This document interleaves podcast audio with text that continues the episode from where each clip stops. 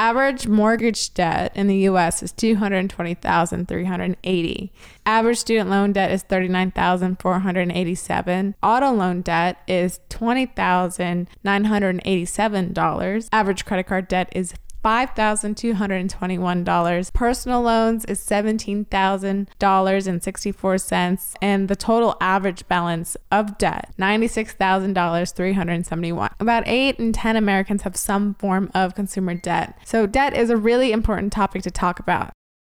This is Finance for Artists and Musicians with your friend, me, Danny Place.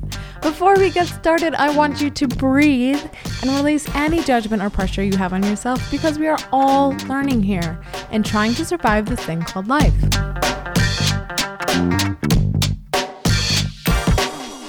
There is good debt and bad debt. So good debt is debt that is used to purchase assets that appreciate in value or generate income over time. Examples of good debt includes like a mortgage, purchase a home or an investment property, a business loan to start or expand a business, or student loans to finance education that leads to higher paying jobs. These types of debts can help increase your net worth and financial security over time by providing opportunities for long-term growth or income generation. Now there's bad debt, on the other hand, which is debt that is used to purchase items that decrease in value or do not generate income, such as credit card debt used to finance discretionary purchases, auto loans for cars that depreciate rapidly, or personal loans for vacations or entertainment. Bad debt can be really harmful to your financial health, and it can lead to higher interest rates, late fees, and damage your credit score. So if you can, it is typically best to avoid bad debt whenever possible, and it's important to prioritize paying up any existing debt to build a solid financial foundation. But if you haven't already, you can actually negotiate your debt. One of my girlfriends did this and was able to get her debt cut in half.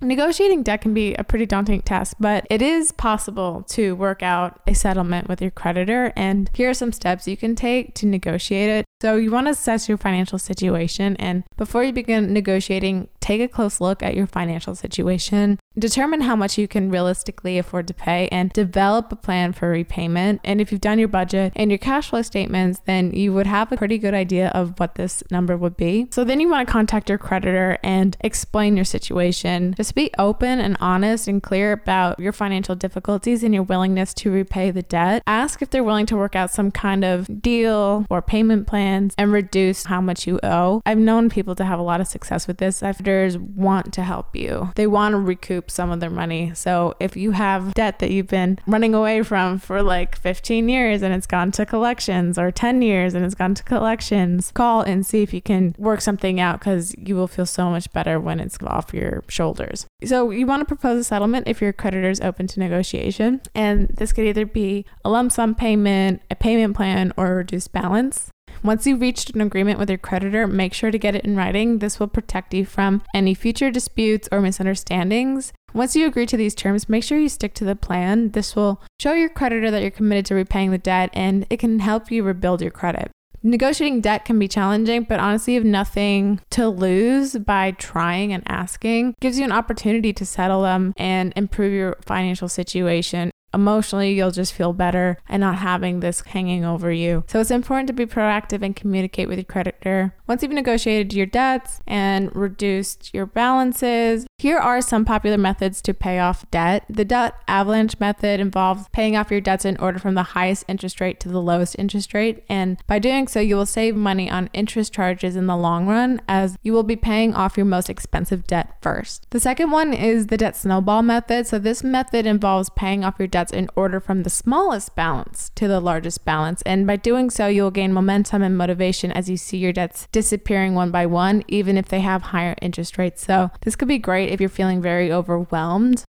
There is a balance transfer method. This method involves transferring your highest interest credit card balances to a new card with a lower interest rate. And this can help you save on interest charges and pay off your debt faster. However, be aware of any balance transfer fees and make sure to pay off the transfer balance before the promotional period ends. I had a neighbor who tried this, and it seems to get really messy and out of control pretty fast. She's been doing this for like a decade and is stuck in the cycle. So it seems that negotiating your debt and paying off as much as you can on a regular basis seems to help people get out of debt faster and get them into a stronger financial situation. So this brings us to the debt consolidation method. This method, which involves taking out a new loan with a lower interest rate to pay off your existing debts. By consolidating your debts into one loan, you will simplify your payments and potentially lower your interest rate. However, you want to be aware of any fees and make sure you compare the interest rates and the terms of the new loan with your existing debt.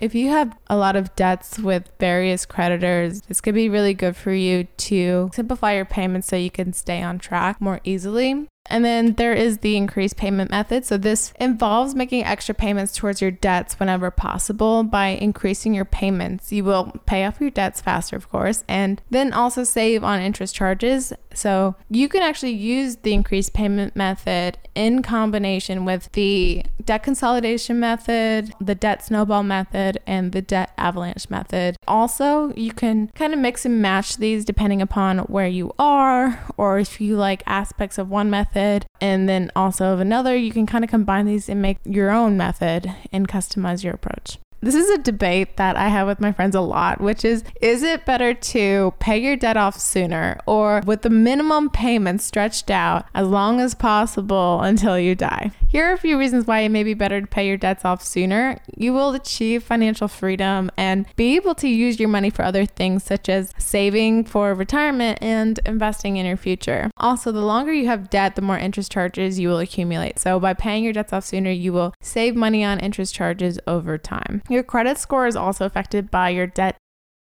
If you do have a goal of owning real estate one day, then this is really, really important. And also the peace of mind is not to be underrated. Like being debt-free can reduce so much stress and provide a better quality of life and more financial security. So while it may be tempting to stretch out debt payments until after you die, it is not a recommended strategy. Take accountability for your situation. Address your debts as soon as possible, negotiate it, and improve your financial well-being. Reduce your burden on your loved ones in the future. I know being an artist doesn't allow for a lot of financial stability, especially when you're building. You can have irregular income streams, which can make it really difficult to plan and budget for the future. Instability can lead to debt. Also, if you've pursued a higher education, such as a degree in the fine arts, it can be expensive and having student loan debt can be difficult to pay off. It takes on average about twenty years to pay off student loan debt. However, for some, it takes over forty-five years to repay student loans. I wouldn't rely on the government eliminating student debt. Just take care of it, knock it out if you can.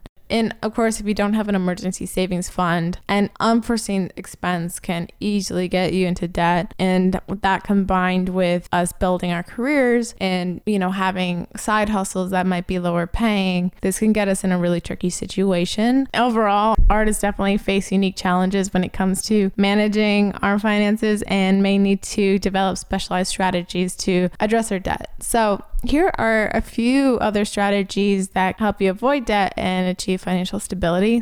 It's creating a budget, building an emergency savings, living frugally, diversifying income streams, and, and seeking financial education. And if you listen to all the episodes of the Finance for Artists and Musicians podcast, then you are aware of a lot of these and you're on a great track to improving your financial foundation. So now that you have these debt repayment strategies in your toolbox, you know how to negotiate debt, go ahead and list out all of your debt, all your loans, everything you owe, and their interest rates and the balances, and start calling the creditor, seeing if you can negotiate a lower balance or a different payment plan, and then start implementing some of these debt repayment strategies. Find the one that is most suitable to your situation and most affordable. I just encourage you to be brave and dive into this. So you have so much more to gain by just trying, so give it a chance. Give yourself a chance. Thanks for listening. We will be back next Wednesday with another episode of the Finance for Artists and Musicians podcast. So, and I would love to hear your stories, or if you have any questions, uh, shoot me a D M. My handle is at Danny Place on all the networks. So this content is for general information purposes only and do not constitute accounting, legal, tax, or other professional advice. You can seek appropriate advice from an accountant, financial planner, lawyer, or other professional.